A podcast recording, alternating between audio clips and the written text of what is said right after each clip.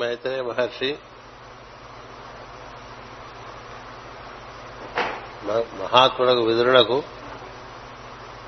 పృథు చక్రవర్తి జననము అతడు నిర్వర్తించినటువంటి అతి- అతి విశిష్టమైనటువంటి కార్యములు. అటుపైన మరణమును నిర్జించి నాలుగు వందల సంవత్సరముల పాటు జీవించడం. చివరకు దేహమునకు మరణమునకు దేహమునకు మరణము సహజమని తాను మరణించడని తెలుసుకుని నారాయణమూర్తి యొక్క అవతరణము భాషణము వరప్రసాదము పొంది అటుపైన తను దేహమును దాల్చినటువంటి ప్రయోజనము నిర్వర్తింపబడుతున్నది పూర్తి అయినదని తెలిసి చివరకు ఒక యజ్ఞాన్ని చేసి ప్రజలను ఉద్దేశించి సందేశం ఒకటి ఇస్తూ ఉన్నాడు ఆ సందేశం ఇవ్వటానికి ముందు మనం కింద తరగతిలో ఈ భాగవత ప్రవచనాన్ని పరిపూర్తి చేశాం. ఇప్పుడు మనం తెలుసుకునేటువంటిది పృథు చక్రవర్తి ప్రజలకు ఇచ్చినటువంటి సందేశం. ఇది ఒక అంశం. ఇది క్రమంగా అతడు ఏ విధంగా పరిపాలకులు ఏ విధంగా ఉండాలి? ప్రజలు ఏ విధంగా ఉండాలి? పరిపాలకులు ప్రజలను ఏ విధంగా పాలించాలి? ఇలాంటి ధర్మములు ఎన్నో తెలిపి ఉన్నాడు. ప్రజలు ఎలా ఉండాలని ధర్మములు కూడా తెలిపి ఉన్నాడు. అందుచేత ఈ విషయములను మనం కొంత కూలంకషంగా రాబోయే తరగతుల్లో తెలుసుకోవడానికి ప్రయత్నం చేద్దాం. సత్పురుషులకు లక్షణము ధైర్యము అని. సత్పురుషులకు లక్షణము ధైర్యము. ధైర్యం అనగానెట్టిది తన మనస్సులో తోచిన అర్థమును పరులకు నిస్సంకోచముగా నివేదించు సామర్థ్యమే ధైర్యము.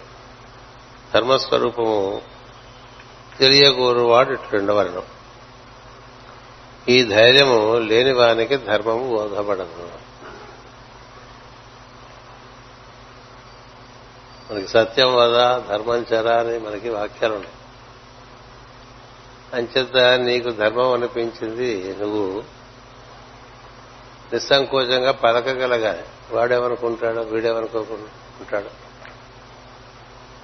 అనుకోకుండా మనకు అనిపించింది మనం చెప్పడంలో తప్పేం అంచేత సత్పురుషులకు లక్షణము ధైర్యం మామూలుగా భయం చేస్తే చాలా విషయాలు మనం మాట్లాడాలి.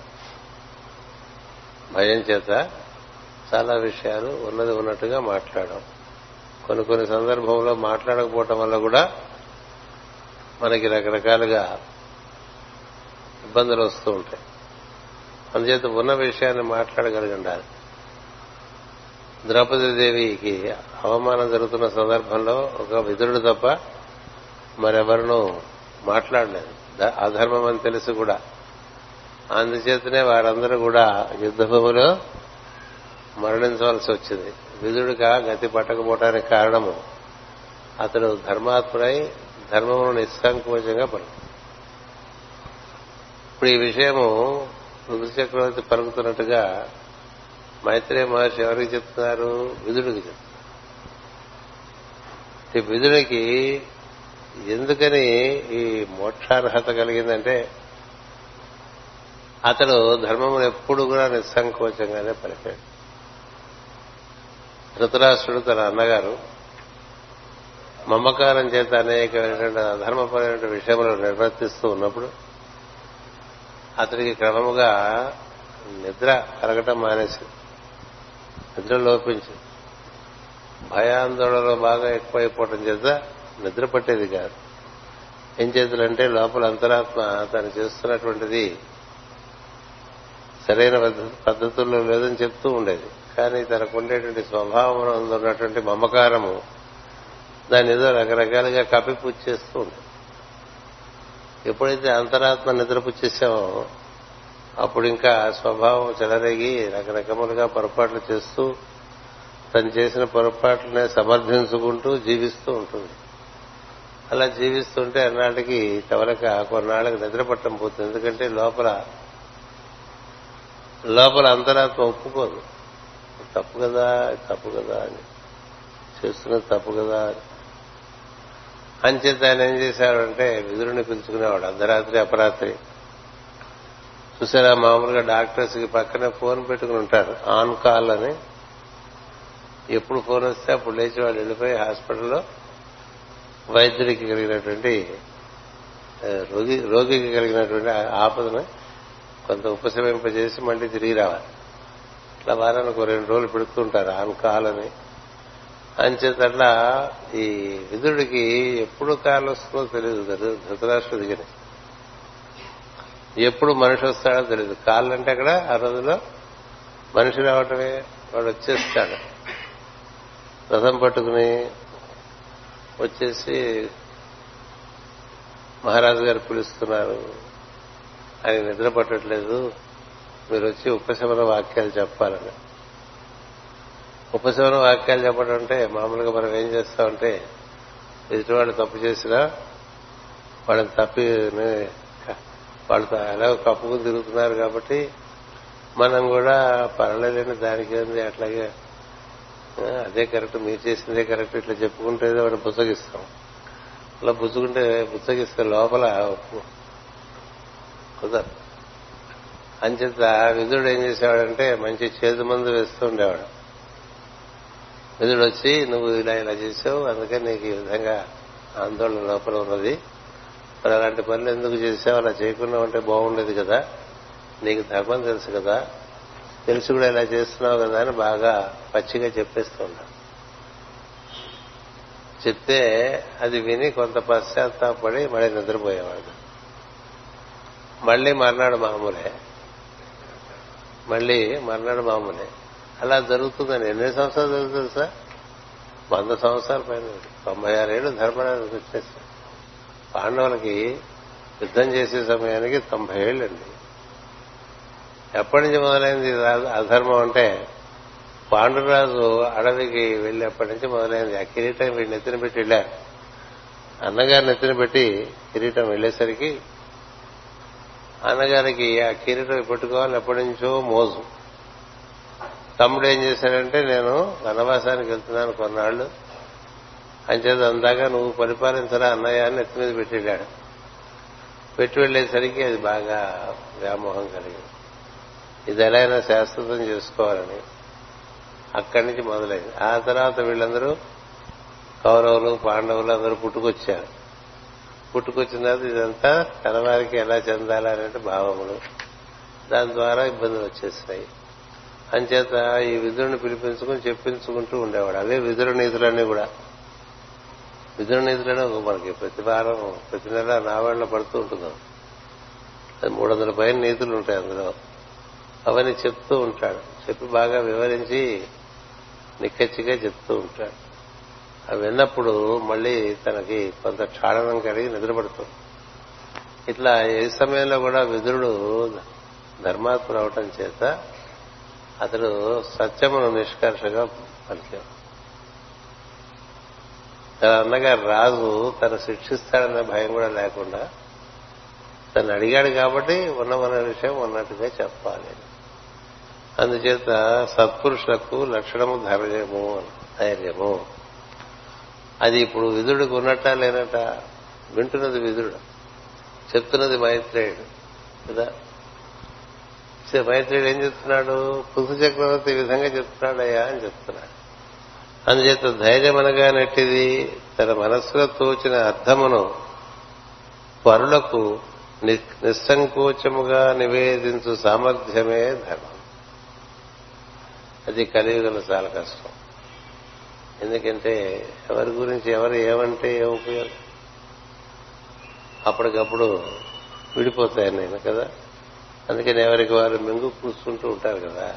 అంచేతే మనందరికీ భయాలు. మరి ఎందుకు భయాలు ఉన్నాయంటే మనం ఇది ధర్మము అని మనకు అనిపించింది నిస్సంకోచంగా పలకలేము ధర్మస్వరూపము తెలియకూరువాడు ఇట్లుండవలను. ఈ ధైర్యము లేని వారికి ధర్మము బోధపడదు అందుకనే మనకి ధర్మరాజు చేసిన ధర్మమేనా రాముడు చేసిన ధర్మమేనా లేకపోతే పరశురాముడు తల్లిని చంపేయటం ధర్మమేనా? ఇవాళకి తెవలక రకరకాలుగా వాళ్ళ గురించి వికృతంగా మనకి మన దేశంలో అప్పుడప్పుడు పలుకుతూ ఉంటారు. నానా రభస అయిపోతూ ఉంటుంది. సీతాదేవి ధర్మం నిర్వర్తించిందా లేదా? రాముడు ధర్మం వీడికి ధర్మం తెలియని వాడు ధర్మం ఆచరించిన వాడని. గూర్చినటువంటి విశ్లేషణ చేస్తున్న రోజులు అందుకనే భక్ కలియుగంలో మనుషులందరూ కూడా చాలా భయభ్రాంతులే ఉండటం అనేటువంటిది సత్యం. కారణం ఏమిటంటే ఒకటి ధర్మ వర్తనం ఉండదు. రెండు తనకు తెలిసిన ధర్మాన్ని గట్టిగా నిర్వచించేటువంటి సామర్థ్యం ఉండదు. అందుచేత నేను జీవుల నెల్లరను శాసించుతున్నాను. పృథు చక్రవర్తి చెప్తున్నాడు రెండో వాక్యం రెండో విషయం.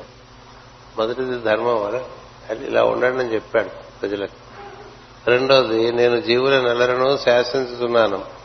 ప్రజలలో ఎవరి వృత్తిని వారు ఆచరించినట్లుగా వృత్తులను దానము చేసి రక్షించుతున్నాను.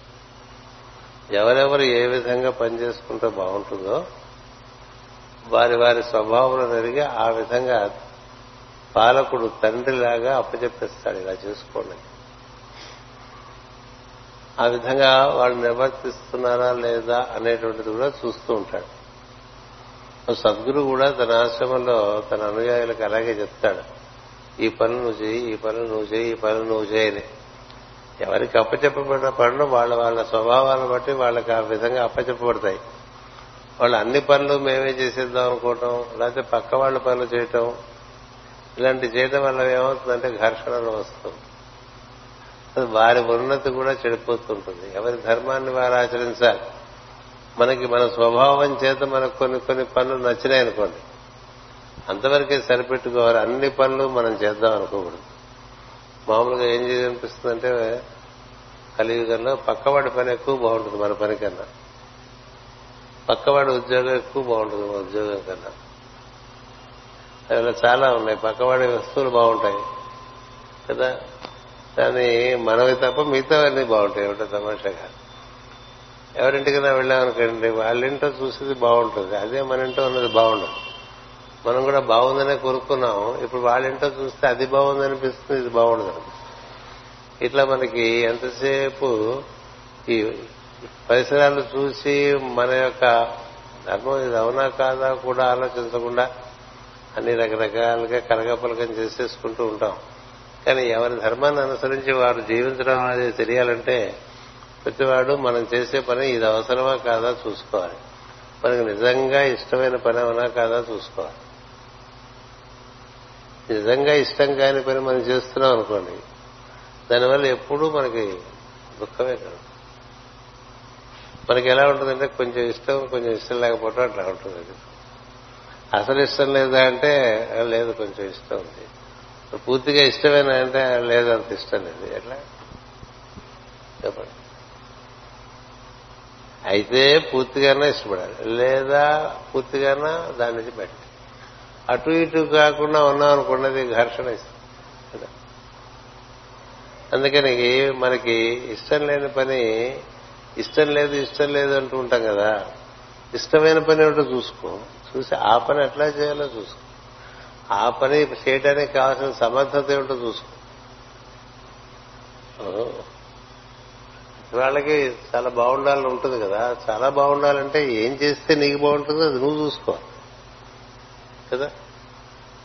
నీకు చేతకు తెలియలేదనుకో తెలిసిన వాళ్ళు చెప్పిందన్నా నమ్మాలి. మనకి తెలియక ఇంకోళ్ళు చెప్పింది నమ్మలేక ఉన్నటువంటి వాడు నానా బాధపడిపోతుంటాడు. కనుక తెలియదు. ఇంకోటి ఎవరన్నా వాడిని ఎవరన్నా ప్రతి వాళ్ళని అడుగుతూ ఉంటారు. చెప్తే నచ్చదు. అలాంటి వాళ్ళకి జీవితం చాలా కష్టం మనకి ఇక్కడ పృథు చక్రవర్తి మొట్టమొదటి ఇక్కడ రెండో వాక్యంగా ధర్మ పరిపాలన స్వధర్మ పరిపాలన చెప్పాడు. భగవద్గీతలో శ్రీకృష్ణుడు అదే చెప్పాడు. నువ్వు చేద్దామనుకున్న పని లోకానికి దానివల్ల ఉపయోగం ఏమిటి చూసుకో. నువ్వు చేసే పని ఏదైనా అది లోకానికి ఉపయోగకరంగా ఉండాలి. అది ఆ పని నీకు ఇష్టమా కాదా చూసుకోవాలి. అంటే నీకు ఇష్టమైన పనిలో ముందు ఇది లోక శ్రేయస్సు కలిగిస్తుందా కలిగించదా? ఒకటి. కలిగిస్తే దాని మీద నీకు ఇష్టము అయినప్పుడు ఇంక మరి రెండో చూడు. కేవలం ఇష్టం ఉంటే చాలు అది నిర్వర్తించగలిగినటువంటి సమర్థత సంపాదించుకోవాలి. కదా? ఇప్పుడు చాలా మందికి చాలా మంచి మంచి చదువులు ఇష్టం.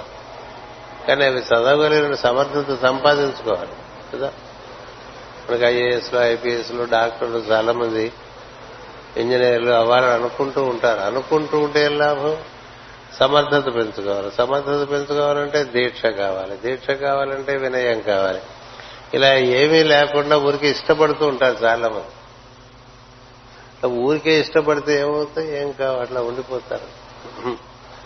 మనకి ఇష్టమైన మన దగ్గరికి వస్తే రావు అది నువ్వు సాధన చేత సిద్ధింప చేసుకోవాలి. అలా సిద్ధింప చేసుకోవడానికి ముందు అసలు నీకు అది ఇష్టమేనా? ఒకటి. అయితే చేసుకోవడానికి సమర్థత సంపాదించుకోవాలి. సమర్థత సంపాదించుకుంటూ దీక్షతో దాన్ని సాధించే విధానాన్ని తెలుసుకోవాలి. ఇవన్నీ ఇప్పుడు దైవాస సంభూతులైనటువంటి పృథు చక్రవర్తికి అతనికి సహజంగా తెలుస్తుంది. అందుకని ఎవరెవరు ఎలా వారి వారి వృత్తులు నిర్వర్తించుకుంటే బాగుంటుందో తెలియజెప్పాడు. సృష్టి ప్రదం మొదల్లో కాబట్టి. అలాగే మనం సద్గురు దగ్గరికి వెళ్ళినప్పుడు ఆయన చెప్తాడు ఇలా చేసుకో అంటాడు. ఒక్కటే మాట. అది సార్లు చెప్పరు. అది చేయకుండా ఇంకేమన్నా చేస్తున్నావు అనుకో ఇంకా నువ్వు డిస్పెన్సరీకి వెళ్తూ ఉండు అని ఉన్నారనుకోండి మాస్టర్ గారు. అంతే ఇంకా తలవంచుకుని డిస్పెన్సరీకి వెళ్ళిపోవటమే నువ్వు నావాణ్ణి చూసుకుంటూ ఉండు. అంటే నావాణ్ణి చూసుకుంటూ ఉంటుంది దాంట్లోంచే నీ జీవితం కడలేదు గురువాక్యం తక్షణ కర్తవ్యం అన్నారు. ఏదైనా ఒక వాక్యం గురువు దగ్గర నుంచి వస్తే దాన్ని కూర్చో తప్పకుండా అలాగే నిర్వర్తించుకుంటూ ఉంటే సర్వము సిద్ధించేటువంటి అవకాశం ఉంటుంది. అది కాక మనం ఇతరములైన విషయములన్నిట్లోనూ కాళ్ళు చేతులు పెట్టేసామనుకోండి మనకి రెండు చెడిన రేవడలు అంటూ ఉంటారు. అలా తయారైపోతూ ఉంటుంది. అందుకని ఈ రెండో విషయం శ్రీకృష్ణ భగవద్గీతలో మొదటి అంశంగా చెప్పాడు. ఇక్కడ పృథు చక్రవర్తి బోధగా ఇది రెండవ అంశంగా చెప్పబడుతోంది. ప్రజలు తమ హద్దులు దాటకుండా నిలుపుతున్నాను ఈ సామర్థ్యం నాకెక్కడిది? నన్నీ పని చేయమని బ్రహ్మ నియోగించడచే కలిగిన కొంతమందిని దైవ నియామకులు ఉంటారు వాళ్ళే సద్గురువులు అంటే వారి నుంచి వారిని వారి ఎందుకు దైవం వారికి పలుకుతూ ఉంటాడు. అందుకని ఎవరైనా వాడి దగ్గరకు వస్తే వీడికి ఇలా చెప్పు వాడికి ఇలా చెప్పు అని చెప్పు. లోపల నుంచి వినిపిస్తుంది. లోపల నుంచి వినిపిస్తే అదే ఆయన తూచే తప్పకుండా నాకు చెప్పేసి అలా ఎన్నో చూసాం మనం కదా గురుగారి ఇది వద్దులేమో అంటే మానేయాలి ఇక. ఎంత నీకది మోజుగా ఉన్నా ఇది వద్దులే అంటే మానేయాలి. ఇది చేసుకో అంటే అది అంతా కష్టంగా ఉన్నా చేసుకుంటూ. మనకి ఏది సౌకర్యంగా ఉందో అది చేయటం అనేటువంటి విధానం కాదు. అందుచేత మరి నేను ఎలా చెప్పగలిగాను ఇవంటే నేను చెప్పట్లేదు నా నుండి బ్రహ్మ బ్రహ్మము పరుగుతున్నాడని చెప్పి. బ్రహ్మ నియోగించడచే కలిగినది ప్రజలను పరిపాలించడమే నాకు యజ్ఞము. ప్రజలను పరిపాలించే యజ్ఞాన్ని నాకు అప్పచెప్పాడు తదనుగుణమైనటువంటి సౌకర్యం కూడా నాకు కల్పించాడు. కొంతమంది గురువులు శిష్యుల్ని ఎన్నుకుని తమకి ఉత్తరాధికారులుగా నియమిస్తారండి. తెలుసా చాలా ఆశ్రమంలో మన దేశంలో చాలా సర్వసామాన్యం. అలా ఉత్తరాధికారులుగా నియమించారట అంటే అర్థం ఏంటంటే ఆ గురువు యొక్క ప్రజ్ఞ వాడి నుంచి పనిచేస్తుంది అంతకుముందు వాడేమీ అంత కాకపోవచ్చు. కానీ ఎప్పుడైతే ఆయన ఆ విధంగా నిర్ణయం చేశారో అప్పుడు ఆయన ప్రజ్ఞ ఈ నుంచి పనిచేస్తుంటుంది. ఆయన ప్రజ్ఞ అది అంతకుముందు ఉన్న గురువు గారు ఆయనకి అందించింది. ఇలా అందరికీ బ్రహ్మము నుండే బ్రహ్మదేవుడి నుంచే ఈ అనుసూతంగా అలా నడిచి వస్తుంటుంది పరంపర. ఈ పరంపరలో ఎవరిదంటే ఒకరి నుంచి ఒకరికి ఒకరి నుంచి ఒకరికి అంది వస్తూ ఉంటుంది. ఇప్పుడు మనకి మీరు కాకినాడ దగ్గర సామర్లకోట అనేటువంటి గ్రామంలో మనకి ఉమర్ ఆలీషా అనే ఒక సత్పురుషులు ఆయన కదా. వాళ్ళ కుటుంబం ఇప్పుడు ఆయన ఏడో తరం గురువు ఆయన. వాళ్ళ కుటుంబంలో ఏంటంటే వాళ్ళు ఇరాన్ నుంచి వచ్చారు. బాబర్ వచ్చిన సమయంలో ఈ దేశానికి వాళ్ళు రాజగురువులుగా బాబర్కి వచ్చారు. వచ్చిన తర్వాత అక్కడ ఢిల్లీలోనే ఉంటూ ఉండేవారు. అటు పైన ఔరంగజేబు సమయం వచ్చేసరికి మీరు ఇక్కడ ఉండద్దు. మీరు దక్షిణాది వెళ్ళిపోవడమే వాళ్ళ గురువు గారి ఆజ్ఞ అయితే వాళ్ళు దక్షిణాది వచ్చేసారు. వచ్చేసి పిఠాపురం అంటే అది గురుపీఠ గురపీఠికాపురం దాని దాన్ని. పీఠికాపురం అంటారు. పీఠికాపురం నెమ్మదిగా పిఠాపురం అయిపోయింది. తర్వాత పిఠాపూర్ అయిపోయింది. అంచేత ఆ గురుపీఠికాపురానికి వెళ్ళిపోండి మీరు అక్కడే ఉండండి నుంచి భారతదేశంలో అని చెప్పి ఆదేశం వస్తే వాళ్ళు బయలుదేరి ఇక్కడికి వచ్చేసారు. తొమ్మిది తరాల నుంచి ఉన్నారు వాళ్ళు. వాళ్ళ సాంప్రదాయం ఏంటంటే ఆ వారి కుటుంబం వాళ్ళందరూ కూడా గృహస్థులుగా ఉంటారు. అందులో ప్రథమ కుమారుడికి అది అందుతుంది అది సాంప్రదాయం. ప్రథమ కుమారుడికి మరలా తర్వాత తరంలో ఆ వాక్ అందుతుంది. ఆ వాక్ అందేసరికి అతని నుంచి అతని ప్రజ్ఞ వికాసం చెందుతూ ఉంటుంది. అతని నుంచి ఆ వాక్కు పనిచేస్తూ ఉంటుంది. ఆ విధంగా లక్షలాది మందిని వాళ్ళు అక్కడ చక్కగా పరిపాలిస్తున్నారు. పరిపాలించడం అంటే వారికి ఏ విధంగా శ్రేయస్సు కలుగుతుందో అలాంటి సలహాలు ఇస్తూ ఉంటారు వాళ్ళు. వాళ్ళందరికీ వారికి ప్రధానమైనటువంటి గ్రంథము యోగ వాసిష్టం మనం ఊహించలేము కదా? యోగ వాసిష్టము వారి యొక్క ప్రధాన గ్రంథం. అది బాగా వాళ్ళు అందరికీ వివరిస్తూ ఉంటారు. తత్వోపదేశం చేస్తూ ఉంటారు. అందులో ప్రథమ కుమారుడికి అంతకు ముందు లేకపోయినా అన్ని వచ్చేసారు.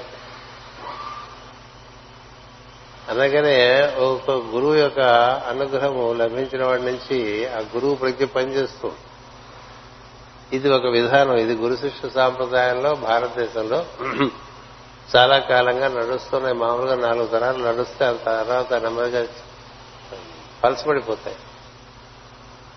ఎగో నష్ట ఫలం తప్ప అన్నట్టు నష్టం జరుగుతూ ఉంటుంది. ఎందుకంటే శ్రద్ధ లేకపోవటం వల్ల. కానీ ఇక్కడ ఉమర్ ఆలీషా కథ చూసుకుంటే తొమ్మిది తరాలుగా అదాగే నడుస్తున్నది.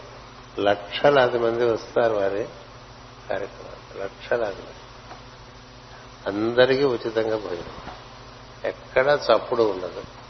ఎక్కడా ప్రచారం ఉండదు. ఎక్కడా పబ్లిసిటీ ఉండదు. ఆయన ఆ గురుపీఠాన్ని అధిష్ఠించిన ఆయన ఎంత సౌమ్యంగానూ నిర్మలంగానూ నిదానంగానూ తప్పక దర్శించవలసినటువంటి విషయం. రాజమండ్రిలో మన పుష్కర భవనానికి అదే సందులో చివర వారి యొక్క భవనం కూడా ఉన్నది. వారు ఈ గురు పూజలు నిర్వర్తిస్తే మొత్తం ఆ ఉన్న అన్ని కేంద్రాల్లో ఉండేటువంటి అన్ని వసతులు వాళ్ళకి పెట్టుకున్నా సరిపోవు. అలాగే పిఠాపురంలో నిర్వర్తిస్తే యాభై వేలు అరవై వేలు డెబ్బై వేలు. ఎందుకు చెప్తున్నానంటే అతి సామాన్యమైన ప్రజల దగ్గర నుంచి నాగరికుల వరకు కూడా అందరికీ అలాంటి చక్కని సందేశము సూచన అందుకు అంచేత ఆ విధంగా ఇది నడుస్తూ ఉంటుందన్నమాట. ఇప్పుడు బుద్ధ చక్రవర్తి ఏం చెప్తున్నాడు? నేను ఇంత వాడిని అవడానికి కారణం నేను కాదు నన్ను అలా నియమించాడు అంతే కదా. ఇప్పుడు కలెక్టర్ గారి కుర్చీలో ఇంకో ఆయన అక్కడ కూర్చోబెట్టారనుకోండి. అదే ఊళ్ళో ఇద్దరు ఐఏఎస్ ఆఫీసర్లు ఉంటారండి. ఒకళ్ళు ఉడాలోను లేకపోతే ఇంకోళ్ళు మున్సిపాలిటీలోను మరొకరు కలెక్టర్ గారి సీట్లోనూ కూర్చున్నారు. ముగ్గురు ఐఏఎస్ ఆఫీసర్లే. కానీ కలెక్టర్ చేసే పని కలెక్టరే చేయాలిగా? ఎందుకది వచ్చింది అక్కడ ప్రభుత్వం ఆయన్ని కలెక్టర్గా నియమించింది కాబట్టి. నియమించేసరికి అధికారాలన్నీ ఆయనకి ఎలా వచ్చేసినాయో అలాగే గురువుచే నియమింపబడిన శిష్యునికి అలాంటి సౌకర్యాలు ఉంటాయి. అది ఇక్కడ మనకి భాగవతంలో ఒక ఒక శాశ్వతమైనటువంటి ఒక సత్యాన్ని ఇక్కడ ప్రతిపాదిస్తున్నాడు ఋతు చక్రవర్తి బ్రహ్మచే నాకు కలిగిందంటాడు. దీని అనుష్ఠానమున భగవంతుడే ఎవరి కర్మలను వారికి నియమించుతున్నాడు. నేను చూచుతున్నానన్న భావమున ప్రజలు తన ధర్మములు తప్పరు. వారి వారి ధర్మాలందరూ కూడా దైవమే చతుర్ముఖ బ్రహ్మ ద్వారా నా ద్వారా ప్రజలకు అందించారు అంచేత నేనే అంటలేదు ప్రతిచక్రుడు నన్ను నియమించిన ఆయన నుంచి నాకు అంది వస్తున్నాయి నేను మీకు అందిస్తున్నాను అని చెప్పి. These are from those who my these are from the higher circles who my follow to those who follow me అన్నారు ఆయన ఆ మాట అన్నది మాస్టర్ సివి ఎందుకని ఆయనకి మరి ఆ ప్రజ్ఞ అలా దిగి వచ్చి ఆయన చేత అన్ని పనులు చేయొచ్చు these are from higher circles these are from those whom I follow to those who follow me నేనెవరిని అనుసరిస్తున్నారో వారు నాకు ఇవి చెప్పారు. నన్ను అనుసరిద్దాం అనుకున్న వాళ్ళంతా వీటిని ఆచరించండి. అరే మనం పుస్తకాలుగా వేసుకుని రోజు పొద్దునే చదువుకునే ప్రయత్నం చేస్తున్నాం. దాన్ని వీళ్ళంత వరకు జీవితంలో ఆచరణలోకి తెచ్చుకునే ప్రయత్నం చేస్తున్నాం. అలా చేస్తుంటే మనకి ఆయన నుంచి మా ఎమ్మెన్ గారు ఎమ్మెన్ గారి నుంచి మా ఈకే గారు ఈకే గారి నుంచి మన వరకు ఇలా వస్తూ ఉంటాయి కదా. అంటే మన వాహిక ఎక్కడికి పోయింది? ఈకే గారిని కానీ వచ్చేది ఎంఎన్ గారి నుంచి. ఎంఎన్ గారి నుంచి వచ్చేది సివివి గారి నుంచి. సివివి గారి నుంచి వచ్చేది పరతత్వం. అలా మన సరాసరి పరతత్వంతో ఇంకా కదా? అందుకని గురుభ్యో నమ పరమ గురుభ్యో నమ పరమేశ్వర గురుభ్యో నమ అని అసలు మూల పురుషుడి దగ్గర నుంచి ఏమొచ్చిందో దాన్ని మనం చక్కగా అవగాహన చేసుకుని అటుపైన అది ఎవరి నుంచి మన వరకు ప్రవహించిందో వారందరూ మనకి ఏం తెలిపారు. అందుకనే మనకి మాస్టర్ గారు చెప్పింది మాస్టర్ ఎమన్ గారు చెప్పింది మాస్టర్ సివి గారు చెప్పింది. ఈ మూడు తలమానికంగా మన జీవితంలో నిర్వర్తించుకుంటూ ఉంటే మనం వారి మార్గంలో ఉన్నట్టు. మళ్ళీ ఇందులో మనకి ఇష్టాయిష్టాలు ఇలాంటివి పెట్టుకుంటాం. మనకి అక్కడ ట్రాన్స్ఫార్మర్ దగ్గర నుంచి మన మెయిన్ దగ్గరికి మన మెయిన్ నుంచి మన ఇంటి దగ్గరికి కరెంట్ వస్తుంది. కదా? మన ఇంట్లో వెలుగుతున్న బల్బుకి కారణం మన ఇంట్లో మెయిన్ స్విచ్. మెయిన్ స్విచ్ కారణం అక్కడ పోల్ మీద ఉండేటువంటి ట్రాన్స్ఫార్మర్. దానికి విద్యుత్ ఎక్కడి నుంచి వస్తుంది? ఇంకెక్కడి నుంచి వస్తుంది? అందుకని మనకు వచ్చే దాని ద్వారా మనం మూలంలోకి వెళ్ళి ఎన్ని చోట్ల ఏం చెప్పబడింది? మొట్టమొదటి దిగి వచ్చినప్పుడు కొన్ని చెప్పబడ్డాయి. తర్వాత తరంలో కొన్ని చెప్పబడ్డాయి. తర్వాత తరంలో కొన్ని చెప్పబడ్డాయి. అవి మనం అనుసరించుకుంటూ ఉంటే మార్గంలో ఉంటాం. అలాగపోతే ఉండవు. ఇక్కడ ఏం చెప్తున్నారంటే నారాయణ నుంచి బ్రహ్మదేవుని దగ్గరికి బ్రహ్మదేవుని దగ్గర నుంచి నా వద్దకు ఈ సూచనలు అందటం చేత నేను మీ అందరికీ ఇచ్చి మీరు ఇవన్నీ నిర్వర్తించేట్టుగా నేను పరిపాలిస్తున్నాను అండి నేను చూసుతున్నానన్న భావమున ప్రజల ధర్మములు తప్పరు. ఆయన రాజు గారు కదా. చక్రవర్తి ఎన్నో చేసి పెట్టాడు.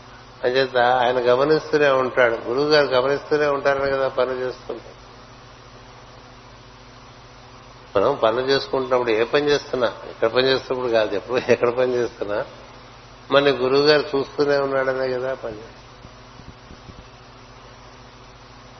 సర్వసాక్షి దైవము సద్గురువు ద్వారా మనం గమనిస్తూనే ఉంటాడు. నేను ఎప్పుడు నేను మిమ్మల్ని గమనిస్తూనే ఉన్నాను అని చెప్పి మాస్టర్ గారు ఒక వాక్యం ఇచ్చారు.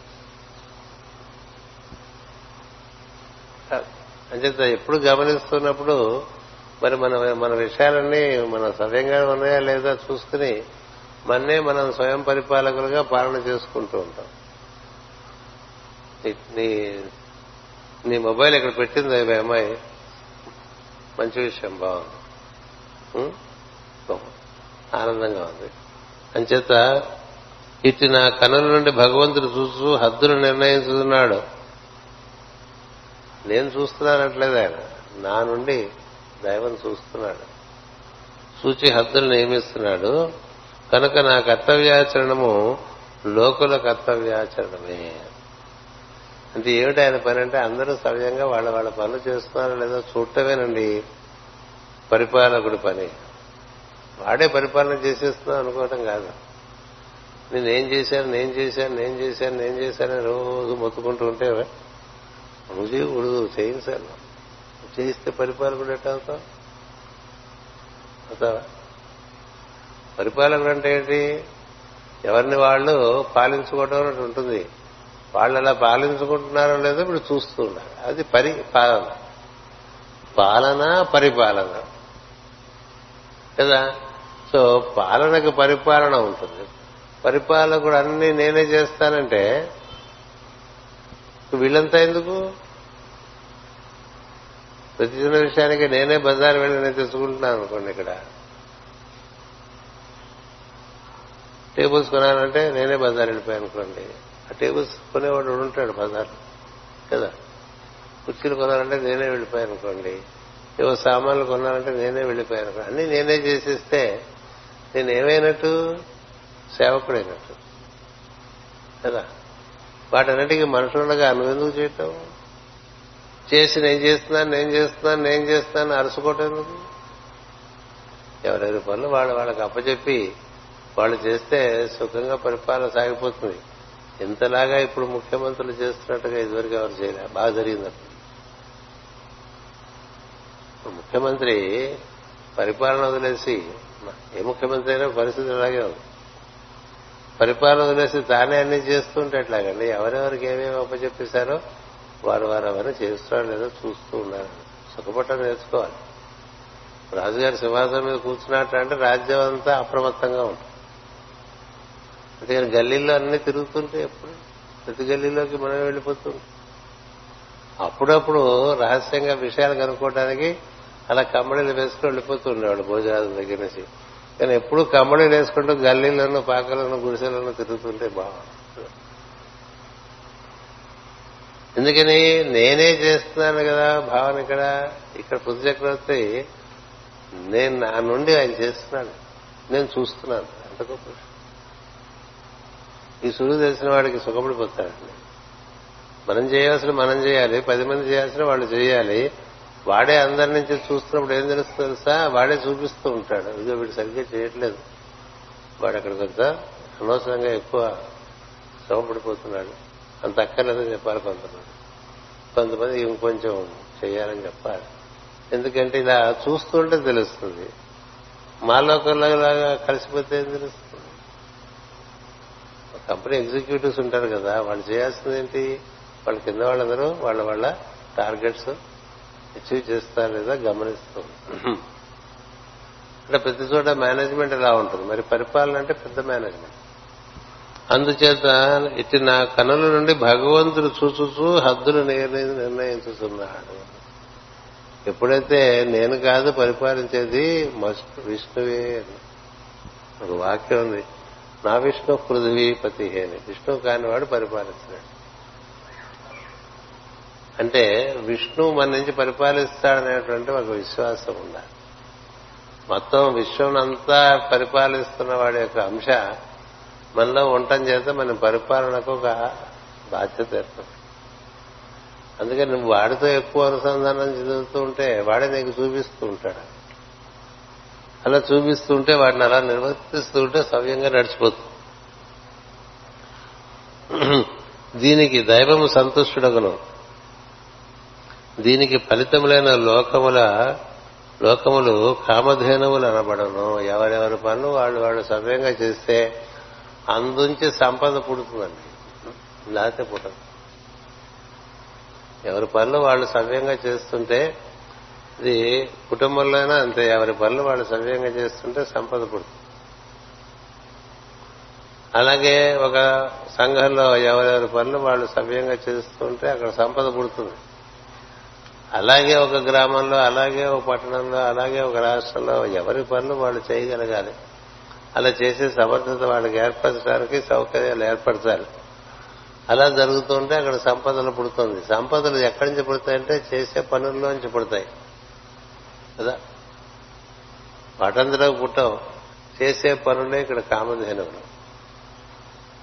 కామధేను అంటే అర్థం ఏంటంటే నువ్వు చేసే పనిలోంచి నీకు సంపద పుట్టాలి. ఎంతసేపు పని చేస్తున్నాం కానీ ఏమీ లే పాలిపోయిన గోవుల్లా ఉన్నాయనుకోండి రెండు పనులన్నీ. ఎంతైనా తిని తినేస్తూ ఉంటుంది అది ఎలా డొక్క బయట కనబెడుతూనే ఉంటుంది ఎముకలు కనిపిస్తూనే ఉంటాయి. ఒక గిన్నెడు పాలు ఇవ్వదండి అలా ఉండకూడదు మన పని. మన పని ఎలా ఉండాలంటే చేస్తున్న పని నుంచి సంపద పెరగాలి. కదా? ఇప్పుడు తల్లిదండ్రులు అందించిన సంపద పెంచాలి గురువు గారు అందించిన సంపద పెంచాలి సంపద అంటే కేవలం డబ్బులు కాదు. సంస్కారం పెరగాలి వికాసం కలగాలి సౌకర్యాలు కూడా పెరగాలి. అంటే సంపదలో లాస్ట్ ఐటమ్ కింద వస్తుంది మనకు ఏర్పరచుకునేటువంటి ప్రాపర్టీస్ సౌకర్యాలు. ఈ పెరిగిపోయి బుర్రలన్నీ పిల్లి పిల్లి బుర్రలు అయిపోయాయి అనుకోండి ఉపయోగం పోతుంది వచ్చిన సంపద. అందుకని మనకి ఈ సంపదలు పెరిగే విధంగా మన కార్యక్రమాలు ఉన్నాయి. మనం ఇక్కడ పనిచేస్తున్న వాళ్ళు కానీ నేను ఎక్కడైనా పనిచేస్తున్నా కానీ మనం తిరిగి మనం చేస్తున్న పనుల్లోంచి మనకు వికాసం పెరుగుతుందా? వికాసం అలాగే ఉందా? వికాసం తరుగుతుందా? తెలియదు. ఒకటే లెక్క. ఎంత వికాసం కలిగితే అంత సంపద కలిగినట్టు. ఎంత మనకి విజ్ఞానం కలుగుతుంటే అంత సంపద కలిగినట్టు. ఎంత ప్రశాంతత కలుగుతుంటే అంత సంపద కలిగినట్టు. ఎంత మన ఈర్షాసూయలు బాధ పెట్టకుండా ఉంటే అంత సంపద కలిగినట్టు.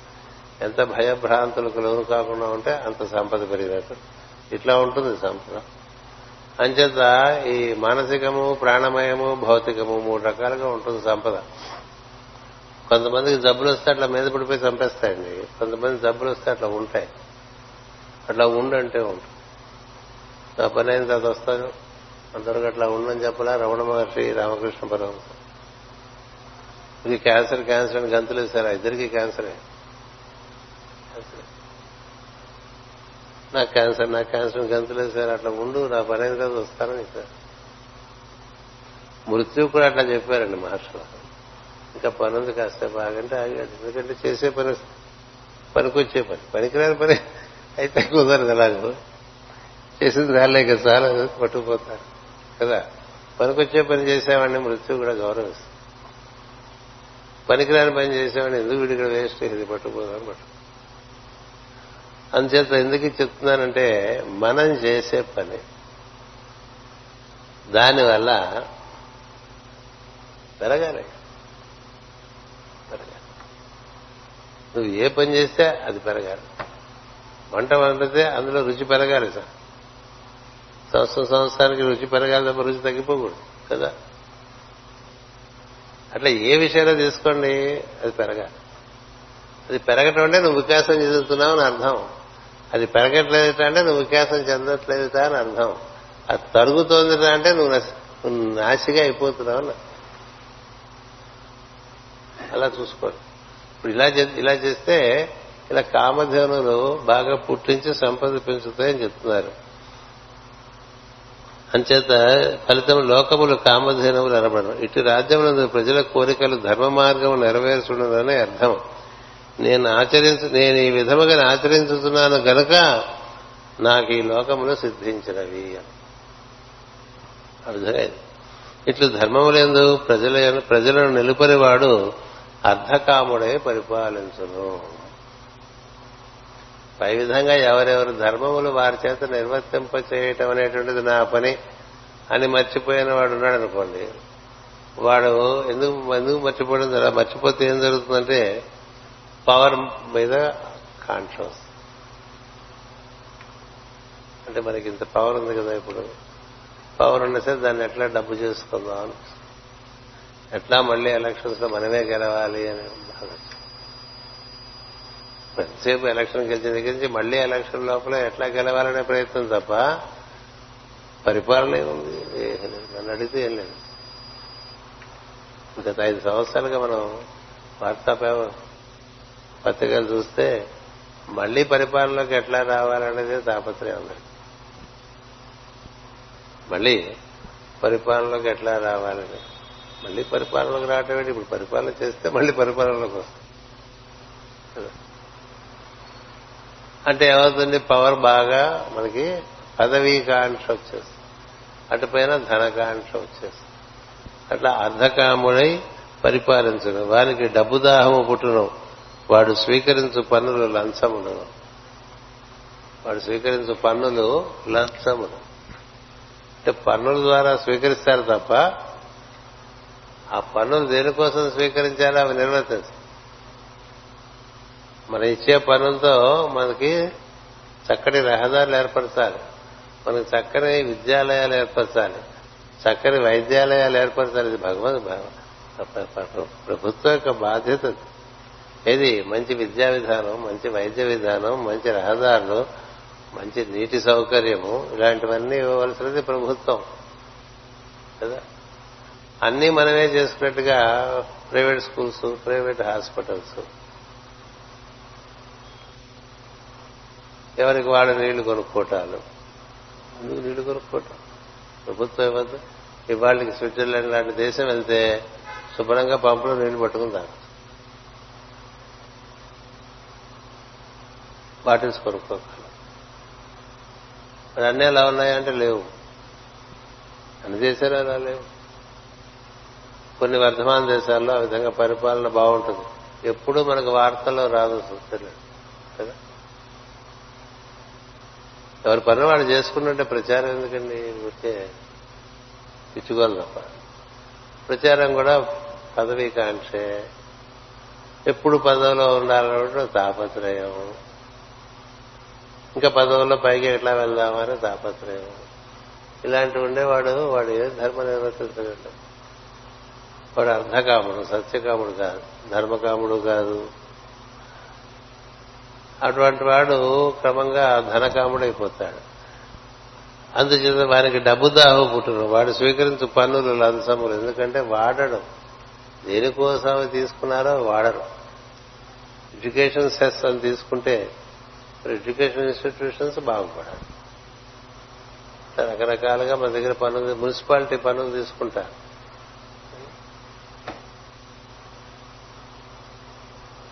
స్లోగన్స్ బాగా వచ్చేస్తున్నాయి ఊరు నిండా. ఇది స్వచ్ఛ భారత్ అర్థ విప్లవం. అంతే తప్ప ఎక్కడ చూస్తే అక్కడ అవే అడ్డంగా ఉంటాయి. మన కుండీలే మన చెత్త కుండీలే మనకి రోడ్డు మీద అడ్డంగా ఉండే పరిస్థితి ఉన్నది. అసలు చెప్పక్కర్లేదు. రహదారులంతా కూడా అడ్డగోలుగా కార్లు ఆపేస్తారు. మీరందరూ ఇక్కడికి రావాలంటే ఎన్ని బాధలు పడతారో నాకు తెలుసు. ఎక్కడో కారు పెట్టుకుని ఇక్కడికి రావాలి కదా. అంచేత ఇలాంటివన్నీ జరుగుతున్నాయి అంటే ఇక్కడ ఏమి కలియుగం కాబట్టి మనం ఏం అనకూడదు. అలాగే ఉంటుంది. మనం సర్దుకుపోవడం నేర్చుకో అంతే. ఎంత సర్దుకుపోతుంటే ఇంకా సర్దుకు ఇంకా సర్దుకుపో ఇంకా సర్దుకుపోనట్టుగా ఉంటుంది. అందుచేత వారు స్వీకరించే పనులు అంశములు దానితో ప్రజలు కూట ప్రవర్తనలు యథా రాజా తథా ప్రజ. వాడిని బట్టే వీడు కదా. వాడు బట్టే వీళ్ళు. ఇక్కడ ఉండేటువంటి అనాథ బడ్డీలన్నీ ఓ రోజున ఓ మున్సిపల్ కమిషనర్ గారు రోడ్డు మీద వెళ్ళి చూసేసి ఆయన ఈ రాష్ట్రం వాడు కాదు వేరే రాష్ట్రం వాడు తీయించేశాడు సాయంత్రం లోపల మొత్తం తీయించేస్తే మర్నాడు రోడ్డు ఎంత బాగుందో ఆ మర్నాడు అన్నీ వచ్చేసి మళ్ళీ యథాతథంగా వచ్చింది ఇరవై నాలుగు గంటలు ధర్మం నిర్వర్తింపబడింది అనమాట అంతే మళ్ళీ వచ్చేసి. అలా ఉంటాయి. ఎందుకని ప్రజలు బడ్డీ పెడతాడు. దాని పక్కన ఇంకో బడ్డీ పెడతాడు. దాని పక్కన ఇంకో బడ్డీ పెడతాడు. దేనికి పర్మిషన్ ఉండవు. వాడు వాళ్ళు బడ్డీ అంటే చిన్నవాళ్ళు. కొంతమంది పెద్ద పెద్ద వాళ్ళు కూడా అలాగే చేశారు ఏది? పర్మిషన్ ముందు తీసుకుంటారు? ఆక్యుపేషన్ సర్టిఫికేట్ వచ్చింది తర్వాత కడుతుంటారు ఇంక మరి చూడరు కదా వాడు. ఒకసారి సర్టిఫికేట్ ఇచ్చేసిన తర్వాత మళ్ళీ ఇటు పక్క మన మొహం చూడదు మున్సిపాలిటీ వాడు. కాబట్టి ఇంకో నాలుగో ఐదో కట్టేసుకుంటే ఎవడు కాదంటాడు ఎలా కట్టాడంటే వాడు కట్టాడు అంటాడు. వాడు కడితే నువ్వు కడతావా? ఊరు కట్టాడని కూడా ఊరు కట్టాడని కూడా అట్లా అందరూ కూడా ఏం పర్లేదండి.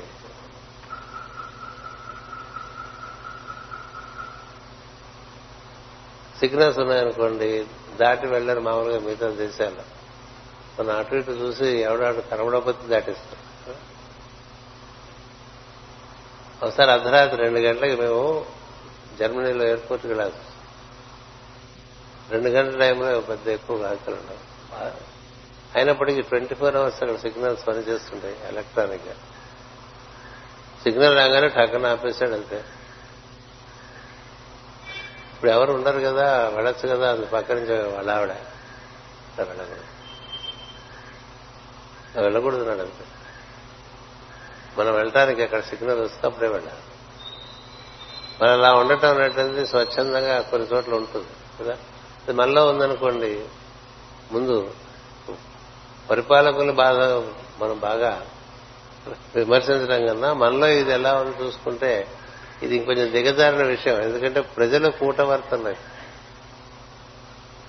వాళ్ళంతే రకరకాల దారులు వెతుకుంటారు ఇలా ఓ చట్టం వచ్చిందంటే దాన్ని ఎలా ఎగ్గొట్టాలో చూస్తుంటారు భారతదేశంలో ఏ చట్టమైనా పట్టడానికి దాన్ని ఏ విధంగా అతిక్రమించాలో ముందు వెంటనే మార్గాలు వచ్చేస్తాయి. ఎందుకంటే చట్టాన్ని అనుసరించడం ఏమిటనేటువంటి ఒక ప్రశ్న. ఎందుకు చట్టాన్ని అనుసరించాలి మనం? అందుచేత ప్రజల కూటవర్తనలు కుదరు ప్రభువుపై భయగౌరములు ఉండవు. కారణము తాను గనుక ప్రజలు చేసిన పాపములు ప్రభువునకు సంక్రమించను. ఇప్పుడు ప్రజలు చేసేటువంటి దురాచారాలన్నీ కూడా ఎవరికి అందుతాయంటే ధర్మం ప్రకారం పరిపాలకులకు తగులుతాయి. అంటే పరిపాలకుడిది ఎంత బాధ్యత అండి? అందరూ లంచగొండతనం నిర్మూలిస్తా అని అరుస్తూ ఓట్లు తెచ్చుకుంటారు. పదవులు వచ్చిన తర్వాత దాని గురించి మర్చిపోతారు. అలాగే అంటే ఏం జరుగుతుంది? ఇదంతా ఆయనకి తెలియదు ఈ పరిపాలకులకి మనం మూట కట్టుకుంటున్నాం ఇదంతా ఈ యధర్మం అంతా మనం మూట కట్టుకుంటున్నాం అని తెలియదు అలాగే సంస్థలు కూడా అస్తవ్యస్తంగా ఉంటే ఆ అస్తవ్యస్తంగా ఉండే విషయాన్ని కూడా ఆ నాయకుడికే తగులుతాయి. కదా? అందుచేత ఇచ్చి ప్రభువును ప్రజలు ఇట్టి ప్రభువులను ప్రజల పాపమే నశింపచేయను. ధర్మ మార్గమున పరిపాలించే ప్రభువును ప్రజలు దక్కించుకొనవలను ఇది ప్రజల బాధ్యత వీడు కొంచెం ధర్మాత్ముడు అనిపిస్తే వాడిని ఎట్లా ఒకట్లా మనమే గెలిపించుకోవాలి. అంతేగాని ఇంకోటెవడో డబ్బులు ఇచ్చాడని ఓట్లేసేసి ఇలా చేస్తుంటారు. ఇవన్నీ ఎప్పుడు రాశారండి? ఐదు వేల క్రితం రాశారు. ఈ ప్రభు కొరకు స్వార్థము అసూయ లేని వారే జీవించి సుఖపడవలనం. ధర్మము ఒకరి భయమును ఆచరింపరాదు. ఇది మనకు ముఖ్యం. ధర్మము. ఆయన ఏమంటాడో ఈయనేమంటాడో అని కాదు. మనకి మనకి లోపల సమాధానం దొరకాలి మనం చేస్తున్న పనులకి. నువ్వు రోజుకి ఎన్ని గంటలు పని చేస్తున్నావు? అందులో పనికొచ్చే పని ఎంత అంటే బాగా రిటైర్ అయిపోయిన వాళ్ళకి నేను చెప్పట్లేదు. మామూలుగా మధ్య వయస్కులు చెప్తున్నా రిటైర్ అయిన వాళ్ళు కూడా ఏదో పనికొచ్చే పని చేసేవాళ్ళు చాలా మంది ఉన్నారు. ఊరికే కూర్చుంటే తొందరగా ముసలితనం వచ్చేస్తుంది. ఊరికే కూర్చుంటే త్వరగా ముసలితనం వచ్చేస్తుంది. అంచేత ఏదో పని చేస్తుంటే చైతన్యం బాగా కదలిక ఉండటం చేత పదార్థం నెమ్మదిగా అది ఏమంటాం? ఘనీభవింపగా అయితే కాలు తీసి కాలు పెట్టాలన్నా కూడా కొంచెం ఇబ్బందిగా ఉంటుంది. అలా ఎప్పుడు కూర్చున్నాం అనుకోండి. లేవాలంటే గడ్డి నేపి కదులుదామంటే కదులుదామంటే కాళ్ళు నొప్పి ఇట్లా అయిపోతుంది. అంచేత ఏవోటి పనికొచ్చే పనులు చేసుకుంటూ శరీరం ఉన్నాం కాదు అలా పని చేసుకుంటూ చేసే పని పనికొచ్చే పని కాదు. అంచేత ఎవరికి వాళ్ళు చూసుకోవాలి ధర్మం అని చెప్తున్నాడు పృథు చక్రవర్తి ఒకరి భయమున ఆచరింపరాదు. భయమున ఆచరింపరాదు. ప్రజలలో వాసుదేవుని దర్శించి వానికి అర్పణముగా ధర్మమును ఆచరింపబడను. ఎవరి ఎందు మనం ప్రవర్తిస్తున్నామో వారి ఎందు భగవంతుడు ఉన్నాడు అనేటువంటి గుర్తు పెట్టుకుని వానికి సమర్పణంగా మనం చేయవలసిన పని చక్కగా త్రికరణ శుద్ధిగా నిర్వర్తించాలి. ఇట్లా ఆచరించటయే మీరు నన్ను అనుగ్రహించుట అన్నాడు. మీరందరూ బాగా ధర్మాత్ములై ఉంటే ఆ పుణ్యం ఎవరికి వెళ్తుంది? ప్రభువుకు కూడా ప్రభువుకు కూడా అంచేత మీ చేతిలో ఉంది నా ఉద్ధరణ అంటున్నాడు. మీరే నాకు వాసుదేవుడు. నాకు మీరు పితృదేవతలతో దేవతలతో ఋషులతో సమానము. మీకు కర్తను నేను అనుజ్ఞనిచ్చువాడను నేను. మీరు ఆచరించు పనుల ఫలమే నా ఉత్తమ లోకము. ఎప్పుడు కూడా ఒక గురువు గారు ఆయన శిష్యులకు చాలా మందికి చాలా విషయాలు నేర్పి ఆయన నిష్క్రమించాడు అనుకోండి. ఆ తర్వాత ఆ శిష్యుడు గారు ఆ శిష్యులు చేసే పనుల వలన ఆ గురువుకి ఉద్ధారణం లేకపోతే పతనం రెండు ఉంటాయి. ఒక తండ్రి నలుగురు కొడుకులు కానీ ఆయన వెళ్ళిపోయాడు అనుకున్న వాళ్ళందరికీ విద్యా విద్యాబుద్ధులు నేర్పి ఆ కొడుకులు చేసేటువంటి పనుల వల్ల ఆ వెళ్ళిపోయిన తండ్రికి ఉద్ధారణం పతనమో ఉంటుంది. పైలోకాల్లో వాళ్ళ కాలు బట్టి లాగేస్తున్నట్టుగా ఉంటుంది కింద వాళ్ళు చేసే పనులు. వీళ్ళు పై వీళ్ళ పై వాళ్ళు వీళ్ళు ఇలా లాగేస్తుంటే ఆయన ఆయన పైన వాళ్ళు లాగేస్తుంటాడు కదా? తండ్రి లాగబడుతుంటే తండ్రి తాతను లాగుతూ ఉంటాడు. ఏదైనా ఇలా లాగేస్తున్నావంటే మరి చూడు వాళ్ళు ఎలా చేసేస్తారో దానివల్ల నేను లాగపడుతున్నానంటే మరి ఎందుకు అలా చేసే వాళ్ళకి నోరండి ఇలా అందరూ కిందకి లాగబడుతూ ఉంటారండి కలియుగంలో మూడు తరాలు పిండాలు పెడితే కాదు. మనం చేసే మనం చేసే పనులు ఇటు గురు పరంపరలో మనం గురువు గారి కార్యక్రమాలు చేస్తామంటే గురువుకి మనం ఎసరు పెడుతున్నామా? గురు గు- గురువుకి ఉద్ధారణ కలిగించేట్టుగా ఉన్నాం ఒకటి. రెండోది కొడుకుగా తండ్రికి మనం చేస్తున్న దాని వల్ల ఉద్ధారణ కలుగుతుందా? లేకపోతే ఆయనకి పతనం కలుగుతుందా? కొంత కొంతమంది తండ్రి- తండ్రులకి కొడుకుల వల్ల పతనం. కొంత కొంతమంది తండ్రులకి కొడుకుల వలన ఉన్నతి కదా? ఇప్పుడు దశరథుడు ఉన్నాడు అనుకోండి ఆయనకి ఎంత ఉన్నతి అండి ఎంత ఉన్నతి లేకపోతే అంత ఉండేది కాదు. కష్టిత దశరథ వీక్షిత రామని. మనం చదువుతూ ఉంటాం కదా. రామాయణం నామరామాయణం ఆకాశంలోంచి దశరథుడు చూసి సంతోషించి నీ వల్ల ఉద్ధారణ పొందాను అన్నట్టుగా సత్యలోకి ప్రవేశం. అలాగే ధర్మరాజు చేసిన పనుల వల్ల పాండురాజు. ఇలా ఉన్నాయి మన కథలు. మనకి మన కథే అనుకుంటాం అంత కాదు. మనం చేయటం వల్ల మన నాన్నకి అమ్మకి ఇబ్బందిలే. కొన్ని కొన్ని పనుల వల్ల కుటుంబానికి తరతరాలు ఇబ్బంది కలగచ్చు. కొన్ని కొన్ని పనుల వల్ల గురువు గారికి ఇబ్బంది కలగచ్చు. అందుకనే గురువులు కలియుగల ఎవరన్నా వీడు నా శిష్యులను అంగీకరించడం అది చాలా రిస్క్. చాలా రిస్క్. ఎందుకంటే ఆయనే నానా బాధలు పడి ఏదో దొరపడ్డాడు నిలదొక్కున్నాడు. నేను వాడెవడో మీ శిష్యుడు అంటున్నాడు సార్ అంటే కానే కాదంటాడు. ఇది నాలుగు ముక్కలు చెప్పాను వాడికి నా వాడు నా శిష్యుడేటని అది మనసు గారు బెస్ట్ ఆ విషయం అద్భుతమైన వాక్యం. నాకు సృష్టిలో ఎవరు లేరు పేషెంట్స్ ఏమి. I have only patients I have no disciples అంత బాగుంది అని చూసారా ఇద్దరికి సత్యాల స్నానం చేసి బయటకు వచ్చారంటుంటారే. అట్లా చాలా చురుగ్గా ఎవరిని శిష్యుడిగా అంగీకరించకుండా హాయిగా సుగుడిపోయారు. కదా మరి పెట్టుకుంటే ఏమైపోయేవారో తెలియదు మనకి. అదే- అంచేత కలియుగంలో శిష్యుల వ్యామోహం ఉండకూడదు.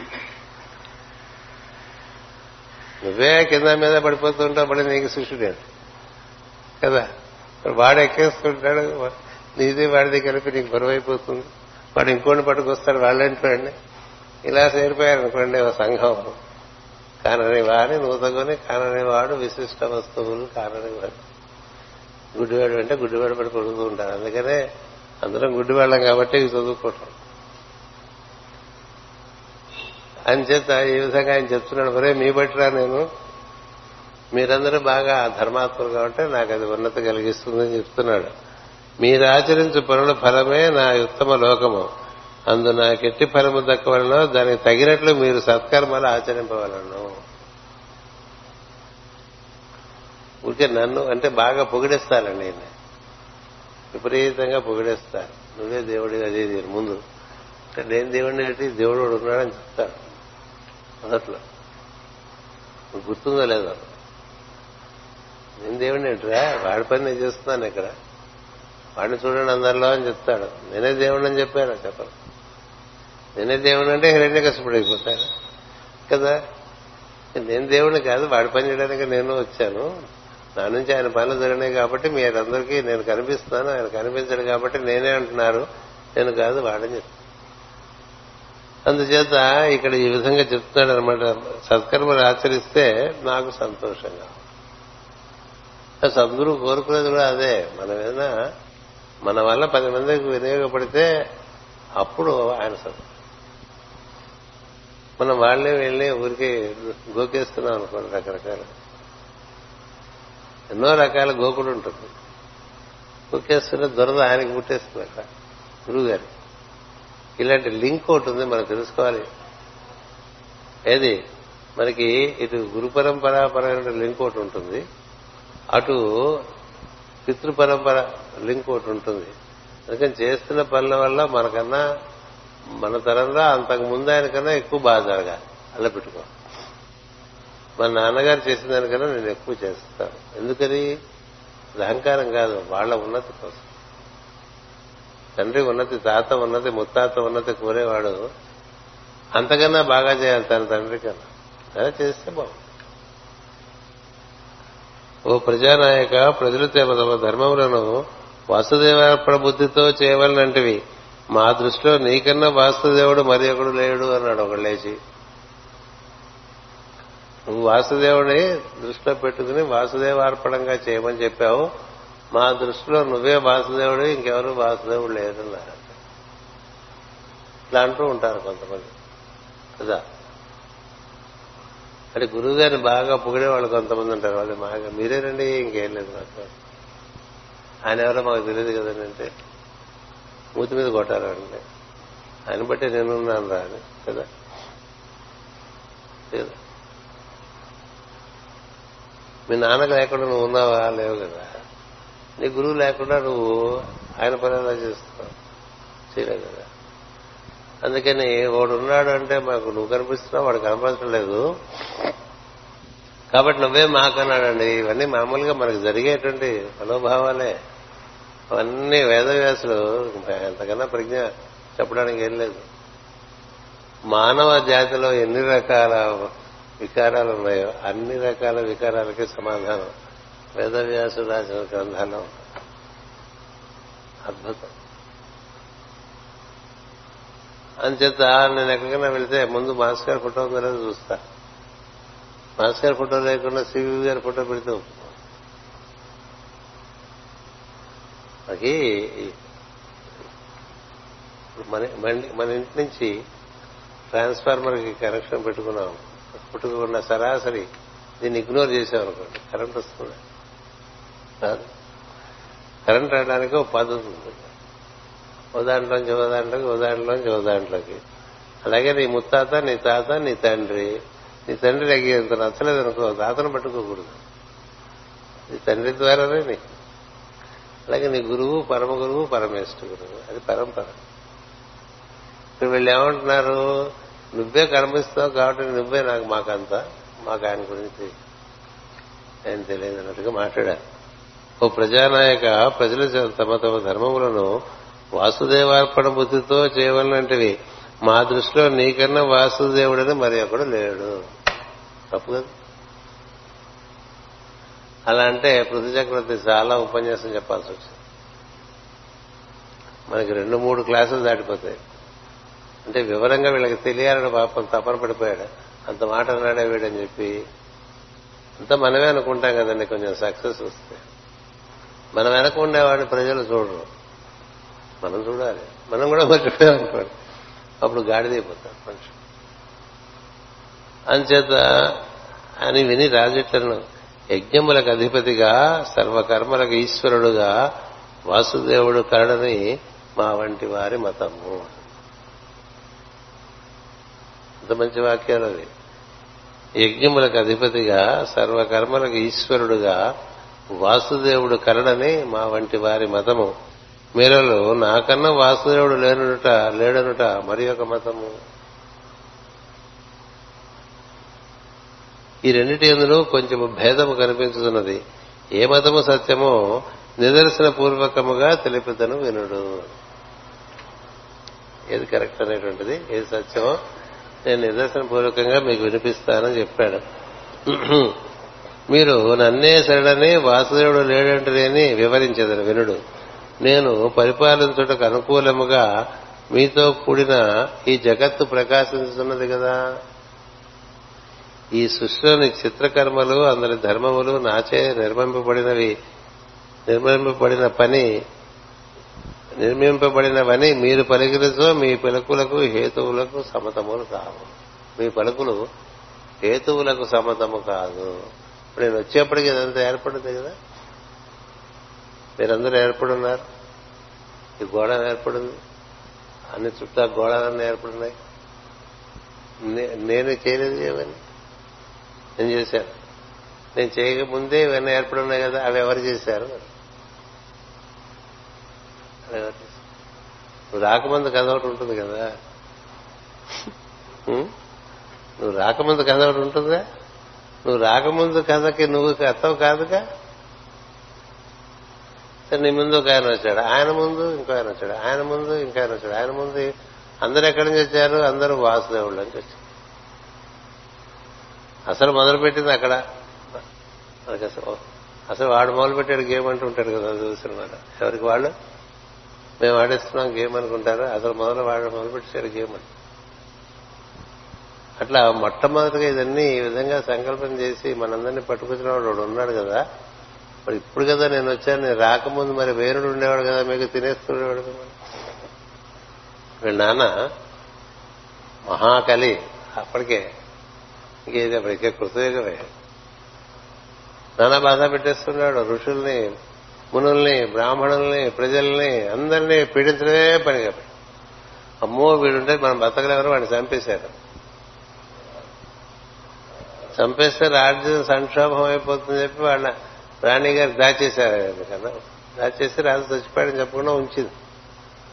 ఉంచితే అందులో ఉండే ఔచిత్యం తెలిసినటువంటి ఋషులు మునులు బ్రాహ్మణులు ఓహో రాణి గారు చాలా ఆలోచన చేశారు. రాజు లేడంటే ఇంకా అరాచకం అయిపోతుంది కాబట్టి మనం రాజును పుట్టించాలనుకుని ఆయన్నే ఆ వేణుడే ఆయన తొడల్ని భుజాల్ని సుఖంగా చిలికేసి తొడల్లోంచేమో హస్వాంగులు వచ్చేశారు. అదొక జాతి. భుజాల్లోంచి దివ్య కీర్తి దివ్య గుణములు దివ్యకాంతి కలిగినటువంటి స్త్రీ పురుషులు ఇద్దరు వచ్చేసారు వాళ్ళిద్దరే పృథువు రుచి. మర్చిపోకూడదు మనం ఏది కదా. మరి అంతకుముందు వాడున్నాడు కదా మా నాన్న. పృథువుకి ఆయన నాన్న. ఆయన ఇంకా ఆయన ముందోడు ఉన్నాడు ఆయన ముందోడు ఉన్నాడు అలా చెప్పుకొస్తాడు అందరినీ. వీళ్ళందరూ అసలు ఎక్కడి నుంచి వచ్చారు? వాసు అంచేత వాసుదేవుడు లేడంటే ఎట్లా? నేను ఎప్పుడు కదా వచ్చాను? కనబడుతున్నవాడే దైవం ఉంటే ఈ కనబడేవాడు రాకముందు నుంచి ఇవన్నీ ఎవరు చేశారు? ఇవన్నీ ఎట్లా ఏర్పడ్డాయి అని అడుగుతున్నాడు. మీరు మీ పలుకులు హేతువు నాకు సమ్మతములు కావు. వీరిని సృష్టించినది నేను కాదు. ఇవన్నీ నేను వచ్చేప్పటికే సృష్టింపబడ్డవి. నేనా? కాదు. సృష్టించిన వారినే వాసుదేవుడని నేను ప్రతిపాదించుతున్నాను. బ్రహ్మదేవుడి నుంచి కూడా ఆలోచనలు ఇచ్చి మొత్తం అంతా ఏర్పాటు చేసిన వాడు ఒకడు ఉన్నాడు. వాడు వాసుదేవుడని నేను నమ్ముతున్నాను. మీరు నేను వాసుదేవుడు అంటే మరి నా ముందే ఏర్పడిపోయినవన్నీ కూడా ఎవరు చేశారని చెప్తారు? చెప్పండి సమాధానం. అందుకని అక్కడికి అక్కడికే ప్రూవ్ నిదర్శనం చూపించేస్తాడు.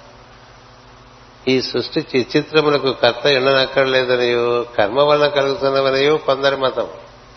ఇది ఎవరు సృష్టించలేదు ఇట్లా ఏర్పడటం అనేది కర్మ వల్ల జరుగుతుందని కర్మ సిద్ధాంతం ఉంటుంది. కొందరి మతము కావచ్చును అయినచో వినుడు. మా తాత అంగరాజు. వారి పైతరములలో ప్రియవ్రతుడు ఉత్తానపాదుడు. మా తాత అంగరాజును మొదలుపెట్టాడు మా నాన్న వినుడు చెప్పలేదు. కదా? ఇది చెప్పుకోదగ్గ విషయం కాదు అందుకని పక్కన పెట్టాడు మా తాత అంగరాజు మా పైతరములలో ప్రియవ్రతుడు ఉత్తానపాదుడు ధ్రువుడు మనువు అంటే స్వయంభూ మనువు మొదలగు మహారాజులు పుట్టుటకు వారు చేసిన కర్మయ్యే కారణమగునా? బ్రహ్మ పుట్టుటకు ముందు ఏ కర్మ చేశాను? బ్రహ్మ పుట్టుటకు ముందు ఏ కర్మ? ఆయన కర్మ వల్ల ఆయన పుట్టాడు. మనంతా మనం మనం కర్మ సంభవ కదా మన చేసిన కర్మలు బట్టి ఇట్లా పంటలు కొడుతూ పుడుతున్నాం మొట్టమొదటి పుట్టించింది ఎవడు? అది మనం చేసిన కర్మ కాదుగా? అంచేది ఇక్కడ బ్రహ్మ పుట్టుటకు ఏ కర్మ చేసను నారాయణ నాభికముల నుండి పుట్టెను. కనుక కర్త నారాయణుడు. పుట్టుట కర్మ. ఎవడును పుట్టుట వలన? ఎవడను పుట్టుట వలన పుట్టడు కదా? తండ్రి వలన పుట్టుదురు. కర్తయే కారణం కానీ కర్త కర్మ కాదు. ఇంకను నారదుడు ప్రహ్లాదుడు బలచక్రవర్తి తమ నుండియే తాము పుట్టిరా. స్వర్గము మోక్షము కర్మఫలములేనా? స్వర్గము కర్మఫలమని వాదించువారు వేదవాతులైన మూర్ఖులు. వీరు దక్షుడి అనుయాయులు. కర్త నుండి కర్మ పుట్టును గాని కర్మ నుండి కర్త పుట్టదు. కర్త పుట్టాడు. కర్త నుండి కర్మ పుడుతుంది ఆ తర్వాత వాడి కర్మ వాడిని వశం చేసుకుంటాడు కర్త లేకపోతే కర్మ ఎక్కడుంది? అని చెప్తాడు పృథు చక్రవర్తి. కర్త నుండి కర్మ పుట్టును గాని కర్మ నుండి కర్త పుట్టడం. వాక్యమును కూడా వాసుదేవుడు పాలించిన చోట వాసుదేవుడున్న పదముపై పాలించిన పదము ఆధారపడి ఉన్నది గాని జగములు అను కర్మ పదముపై కర్తయ్య వాసుదేవుడిన పదం ఆధారపడలేదు లేదు. కనుకనే కర్మ పదమును వదిలి వాసుదేవుడు పాలించను అని పలకవచ్చును. కానీ కర్తృ పదము వదిలి జగములు పాలించినతో వాక్యము కుదరదు. ఈ మొత్తం అంతా ఒకడు పరిపాలిస్తున్నాడు. ఒకడు ఉండబట్టే ఇవన్నీ ఏర్పడుతున్నాయి అనేటువంటిది ఉన్నది. దానంతరం అది ఏర్పడదు. నీ అంతటి నువ్వు పుట్టలేదు అని చెప్తున్నా. పుట్టిన తర్వాత మళ్ళీ పుట్టడానికి కర్మ కారణం కావచ్చు. కానీ మొత్తం కర్మ వల్లే కాదు ముందు కర్త ఒకడు ఉంటాడు. ప్రతి వాళ్ళ మన మనం మన జీవితాలకు మనమే కర్తనం. అందుకనే మన బట్టే మన కర్మ. కదా? మన కర్మ బట్టే మళ్ళీ మనం. కానీ ఈ రెండిట్లో కర్త ముందా కర్మ ముందా అంటే కర్త ముందు. ముందు నువ్వు చేయటం బట్టి కదా నీకు ఇలా ఏర్పడింది. నువ్వు చేసే విధానంలో ఉండేటువంటి జ్ఞానాజ్ఞానం వల్ల తర్వాత పర్యవసారాలన్నీ చుట్టుకుంటూ ఉంటాయి. అందుకని కర్త లేకుండా కర్మ లేదు. అందుకని నేను ఇట్లా ఎందుకున్నాను అని అడుగుతుంటారు అమ్మాయి ఐసా క్యూహో అని ఒక పాట కూడా ఉంది మన హిందీలో కదా? నేను ఇట్లా ఎందుకున్నానంటే నువ్వే కారణం. ఎవడో కారణం కాదు నువ్వు ఎట్లా ఉన్నావంటే నీ బట్టే నువ్వు. నువ్వు బాగు చేసుకుందాం అనుకుంటే దానికి తగ్గట్టుగా నీ ఆలోచన ఉండాలి. లేదు ఇలాగే ఉంటారు నేను బాగుపడాలంటే బాగుపడవు చూపు కదా? ఇలాగే ఉంటే నువ్వు ఏం చేయడం ఎలా ఉన్నావో అదే చేస్తుంటే మళ్ళీ అలాగే ఉంటావు. అందుకన్నా ఇప్పుడు ఒకసారి పొయ్యెక్కించినది మాడిపోయింది అనుకోండి రెండోసారి నేను కూడా అట్లాగే పొయ్యెక్కిస్తారు ఎందుకు మాడిపోతుందంటే మాడిపోతుంది.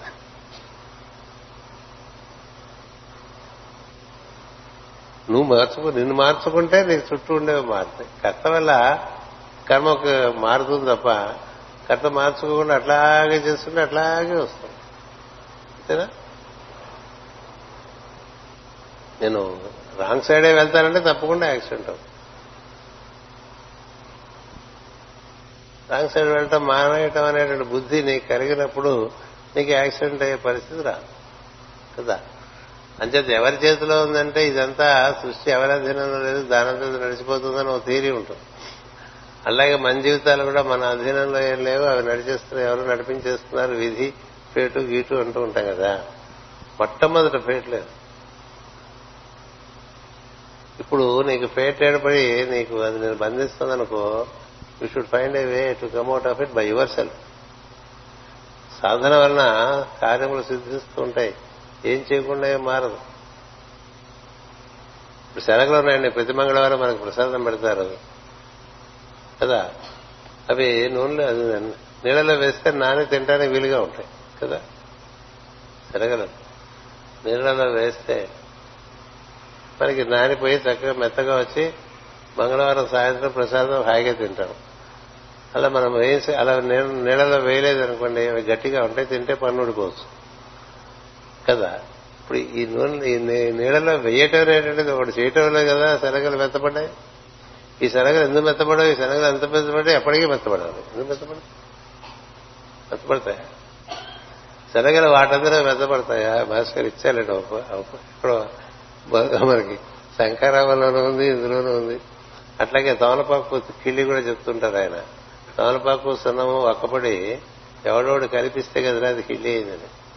అటంతటా అవి కిళ్ళి అవగాడు మూడు అయిపోతాయి.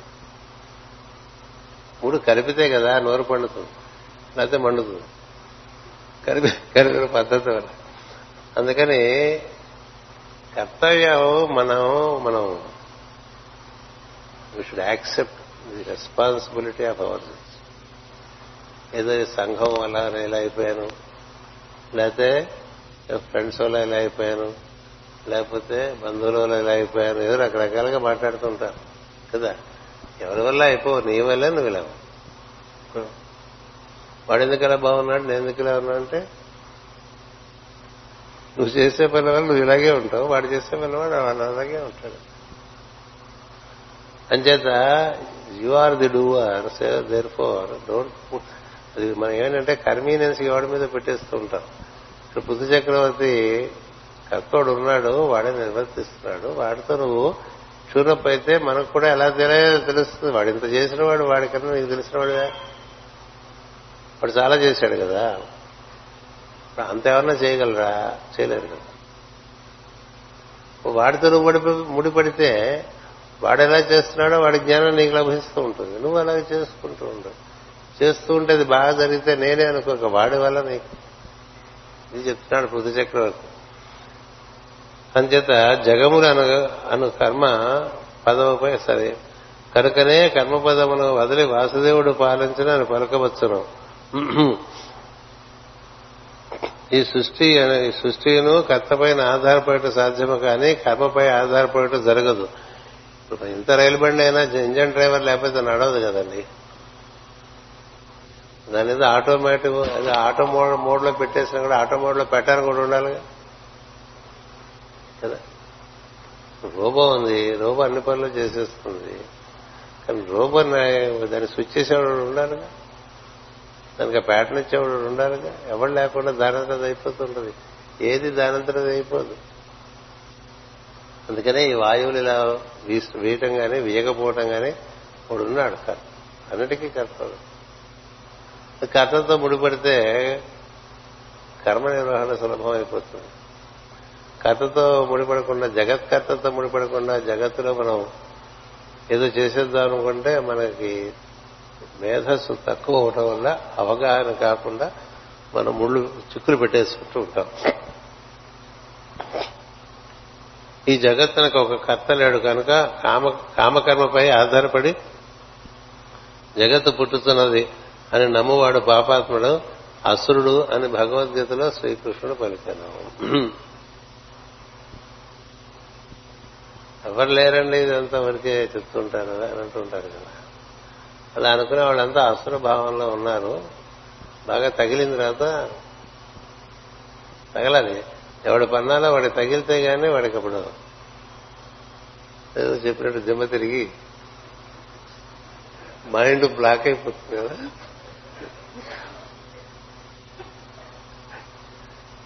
ఎవడు కొడితే దిమ్మ తిరిగి మైండ్ బ్లాక్ అయిపోతుందో వాడే వాసుదేవ్ పండుగ. వాడు వాసుదేవుడు అంతటి వాళ్ళకైనా టైం వచ్చినప్పుడు అంతే. అందుచేత మృ- మృత్యుని మనముడైన వేణుడు మున్నకు దుర్మాత్ముల కర్మ వలన జగత్తు పుట్టిందని నమ్మవచ్చు కానీ వాళ్ళ నాన్న ఇక్కడ వాడాడు. మృత్యువు అంటే అజ్ఞానం అంటే మనుమడైన వేణుడు వేణుడు వాళ్ళ నాన్నగారు మున్నకు దురాత్మల కర్మ వల్ల జగత్తు పుట్టినదని నమ్మవచ్చు కానీ ఈయన వీళ్ళ నాన్న నుంచి ఈ నుంచి పుట్ల యాక్చువల్గా చిలికారు ఆయనలోంచి కదా. కృష్ణుడు మంత్రాల చేత చిలికి పట్టుకొచ్చారు. అట్లా తెలుసుకున్న వారు మాత్రమే దేవుడు ప్రసన్నుడు. అట్లా తెలుసుకున్న వారికి మాత్రమే దేవుడు ప్రసన్నుడగును. వరములిచ్చును కర్మను నమ్మిన వారికి వరములు వసగడును అంత మనం చేస్తేనే అయిపోతుంది ఆవకాయ అనుకుంటారు కదండి చాలా మంది. చేయడానికి ముందు నీలో ప్రాణశక్తి ఉండాలి మేధాశక్తి ఉండాలి. మేధాశక్తి ఉన్నా ప్రాణశక్తి లేదనుకో నాకు ఓపిక లేదమ్మా అని వస్తారు అయిపోయింది ఏమి ఆవకాయ పెట్టాలంటే నాకు ఓపిక లేదన్నారు కూడా అయిపోయింది కదా? మంచి ఓపిక ఉంది ప్రాణశక్తి ఉంది మేధస్సు లేదు ఎట్లా పెట్టాలి ఆవకాయ ఏం పెడుతుంది? పెట్టాలి మనలో తెలివి మనలో ప్రాణము. ఈ రెండుగా పనిచేస్తుంది ఎవరండి? వాళ్ళకి తెలిస్తే చాలు. మన తెలివి మన తెలివి కాదు. అది పొద్దునే వస్తేనే మన పని. కదా? పొద్దునే రాలేదనుకోండి ఫోన్లు వెళ్ళిపోతాయి అందరికీ. నేను లేవలేదు. కదా? చుట్టాలకి పక్కాలకి స్నేహితులకి బ్రాహ్మలకి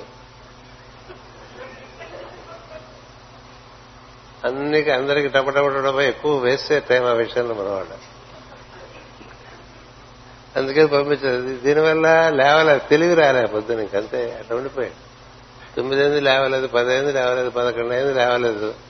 పిలిచినా పలకట్లేదు కదిపినా పలకట్లేదు. అయితే ఈ తెలివి ప్రాణ ప్రజ్ఞ- ప్రజ్ఞా ప్రాణములు రెండుగా మన ఎందు దైవమే ఉన్నాడు. అది ఉండబట్టి మనం ఎన్ని వెకిలి వేయచ్చు. అది ఉన్నంతసేపే. ఒక్కొక్కసారి తెలివిపోయే ప్రాణం ఉంటుంది. ఇది అప్పుడు పెద్ద సమస్య అయిపోయింది తెలివిపోతుంది ప్రాణం ఉంటుంది. వాడి ఊరికి తింటూ ఉంటాడు వాడికి వాడే వాడికి గుర్తున్నాడు ఇంకో చోట తెలివి ఉండి ప్రాణం పోతుంది అదృష్టం. ప్రాణం పోతే శరీరంలో చెడిపోతాడు ఏదైనప్పటికీ ఆ రెండు జంటగా మనలో ఉన్నాయి దైవంగా. అంటే ఉంటేనే మనం చేసే పనులు నేను. అందులో ఏ ఒకటి సరిగా లేకపోయినా పని చేయలేం. ఇంకా బోల్డ్ మనం చెప్పేయాలి బోల్డ్ చేసేయాలి ఉందనుకోండి ప్రాణశక్తి అయిపోయింది అనుకోండి కదలటలేదు అనుకోండి శరీరం. ఇంకేం చేస్తావు? వెతుక్కుంటావు ఏదో మూల కూర్చోట. ఏమన్నా ఇంత ముద్ద పెడితే చాలన్నట్టుగా తయారైపోయాడు ఒకప్పుడు ఓ పాతి ముప్పై ఏళ్ళ క్రితం వీర విహారం చేసిన వాడంతా అలా మూల కూర్చుంటారు. అందుచేత ఈ విధంగా దేవుడు ప్రసన్నం అవ్వాలంటే కర్తవుడు ఉన్నాడని నమ్మటం మంచిదని చెప్తున్నాడు ఆయన కేవలం కర్మఫలం తప్ప మరి ఒకటి లేదని వాదించేవారు వేదవాద రతులు. పసుపు సున్నము కలిపినచో ఎరుపు పుట్టినట్లు కర్మ వలన జగత్తు పుట్టినదని చార్వాకాదులు వాదించి పసుపు ఎరుపు కలిపితే ఏంటిది? పసుపు సున్నము కలిపితే ఎర్రగా వస్తుందని. దానికి పెద్ద దేవుడు ఏమిటంటాడు? కలిపేవాడెవడు వాడి రూపంలో కర్త రూపంలో. వాటందరూ అవి కలిసిపోయి ఎర్రగా అయిపోవు కదా. ఎవడో కలిపేవాడు ఉండాలి కదా. అది వేద చార్వాకులు అలా మాట్లాడుతుంటప్పుడు చేసి కలుపుటకు తన వంటి వాడు ఒకడు పూర్వం ఉండవలని కూడా తెలియని వారు మూర్ఖులు. ఇది మాస్టర్ వాక్యం. అట్టు దురాత్ములు ధర్మముల వ్యామోహపడుదురు. వానిని వాటి ధర్మ అవలంబించు వారికి భగవంతుడు ప్రసన్నుడై వరములిచ్చును వరములనగా తమకు కావాలనుకున్న ప్రయోజనములు. అవి మరి ఒకరిని ఆశ్రయించినచో సిద్ధించను గాని ఇతరులతో సంబంధం లేక కర్మాచరణము చేసినచో సిద్ధింపవు. పెళ్ళి అన్నది వధువరులను ఒకరినొకరు ఆశ్రయించవలన సంభవం అవ్వదు కానీ సొంతగా పెళ్ళి చేసుకున్నట్టుకు వీలుపడదు. మాస్టర్ ఇలా వేసేస్తుంటారు. అంచేత ఇట్టి పెద్దల అనుభవం వలన లోకహితులకు వాసుదేవుడు లేనట పొసగదు అంటే మనని నడిపించేవాడు ఒకడు ఉన్నాడని నమ్మటం వల్ల వాడిని మనం ఆశ్రయించడం వల్ల వాడి ప్రజ్ఞ మనలో ఎక్కువ ప్రకాశిస్తే మన పనులు సులువుగా అయిపోతాయి. కృష్ణుడు ఇంక మాట చెప్తాడు భగవద్గీతడు నేను మీకు ఎవ్వరికి కర్మలు పెట్టలేదురా. కర్మలు నేను పెట్టలేదు మీరు పెట్టుకున్నారు. నా ప్రకృతి నేను మీ ఎందు ఉంటుంది కదా అందులోంచి కర్మలు పుట్టినాయి నేను కర్మలు పెట్టలేదు. అందుకని ఏమి చేయకుండా కూర్చుంటే సృష్టిలో కుదరదు ఎందుకంటే ఇది కర్మక్షేత్రం. ఏమీ చేయకుండా కూర్చుంటే కుదరదు కాబట్టి ఏం చేయాలో తెలుసుకుని చేయాలి అంతే ఇంకంతగానే ఏమీ చేయకుండా కూర్చోడానికి లేదు ఇక్కడ. ఎందుకంటే కూడా అలా తందుడు తిరుగుతుంది. గోడలన్నీ తిరుగుతున్నాయి. పంచభూతాలన్నీ పనిలో ఉన్నాయి. దిక్పాలకులు పనిలో ఉన్నారు. అన్ని వాటి వాటి పనులు అనుసృతంగా ఉన్నాయి. హాలిడేస్ లేవు వాటికి. ఎవరికి హాలిడేస్ లేదు. మనుషులే పెట్టుకున్నారు హాలిడేస్. కదా? హాలిడే ఏమిటి శ్వాసకి హాలిడే ఏది నీలో? ఉందా? శ్వాసకి హాలిడే లేదు. నిద్ర నుంచి మెలకు రావడానికి హాలిడే లేదు. వాళ్ళు సండే కదా నేను లేవనంటే లోపలికి అమ్మవారు. ఇది దేనికి? సృష్టిలో హాలిడే లేదు. అందుకని ఏడు రోజులు సృష్టి చేసి హాలిడే ఇచ్చాడు దేవుడు అని రాస్తున్నారు ఒకళ్ళు. అందుకని హాలిడేస్ వచ్చేస్తే ప్రతి వారం ఓ రోజు హాలిడే.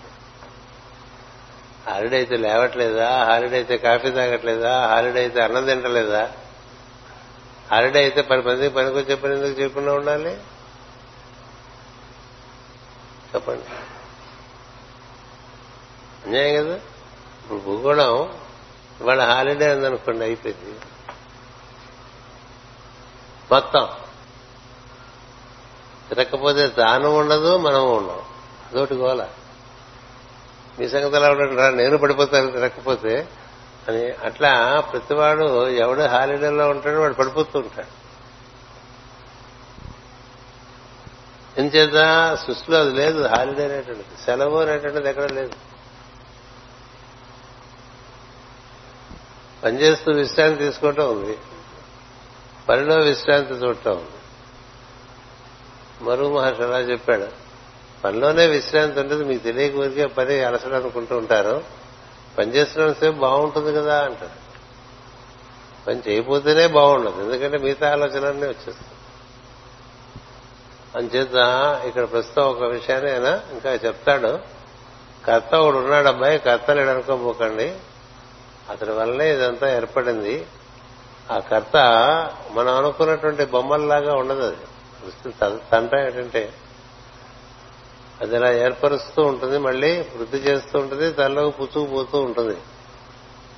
తనలో చేర్పడి తనలో పెరిగి తనలో మళ్ళీ లయమైపోతూ ఉంటుంది అది. అలా జరిగేది ఒకటి ఉన్నది ఒక తత్వం ఓ ప్రజ్ఞ దాన్నే నారాయణుడు అన్నారు. అన్ని నారాయణలోంచి పుట్టి అందులోనే వృద్ధి చెంది మళ్ళీ అందులోకే చేరిపోతాయి. వాడు ఉన్నాడని తెలిసి వాడితో ముడిపడ్డాం అనుకోండి మనం కూడా పొద్దున్నే లేస్తాం. పగలంతా వృద్ధి చెందుతాం సాయంత్రం మళ్ళీ ఆయనలోకి వెళ్ళిపోతాం. ఇలా మనం మొత్తం సిస్టంతో మనని కూడా ట్యూనప్ చేసుకుంటే మన సిస్టమ్ కూడా చక్కగా నడిచిపోతుంది అందుకని పృథ్వీ చక్రవర్తి పుట్టినప్పుడే ఆయన విష్ణువంశంతో పుట్టినటువంటి వాడు. ఆయనకు ఏం చేయాలో తెలిసి వచ్చాడు. వచ్చి చేయవలసిన పని చేశాడు. ఈ చేసేదంతా నేను కాదు వాడు ఉన్నాడు వాడి ఆజ్ఞ ప్రకారం ఇదంతా జరుగుతోంది. అని చెప్పడం ఇవాళ అంశం రెండు అంశాలు. మనకి ఇక్కడ మూడు అంశాలు. ఒకటి ధర్మమును నిస్సంకోచంగా పలకటం. రెండవది మన ధర్మాన్ని మనం ఆచరించడం వల్ల మనకి ఉన్నతి మనకి మన పితృదేవతలకి ఉన్నతి మన గురుమూర్తులకి ఉన్నది మూడవది వాసుదేవతత్వమును అవగాహన చేసుకుని దాన్ని దాంతో అనుసంధానం చెందడం మూడో విషయం చెప్పాడు. ఈ భాగవతం అంతా కూడా వాసుదేవమయమైన పన్నెండు అధ్యాయాలతో కూడి ద్వాదశాక్షరి మంత్రంలాగా ఇచ్చారు ఇది. ఇది భాగవతాన్ని. అందుకని ఇది వాసుదేవ స్వరూపం ఇది. ఇందులో అనుసూతంగా వాసుదేవుడే కనిపిస్తూ ఉంటాడు అంతర్హితంగా. దాన్ని అప్పుడప్పుడు మనకి గుర్తు చేస్తూ ఉంటారు. స్వస్తి ప్రజాభ్య పరిపాలయంతాం న్యాయేన మార్గేణ మహిం మహేష గోబ్రాహ్మణేభ్య శుభమస్తు నిత్యం. లోకా సమస్తా సుఖినో భవంతు. లోకా సమస్తా సుఖినో భవంతు లోకా సమస్తా సుఖినో భవంతు ఓం శాంతి శాంతి శాంతి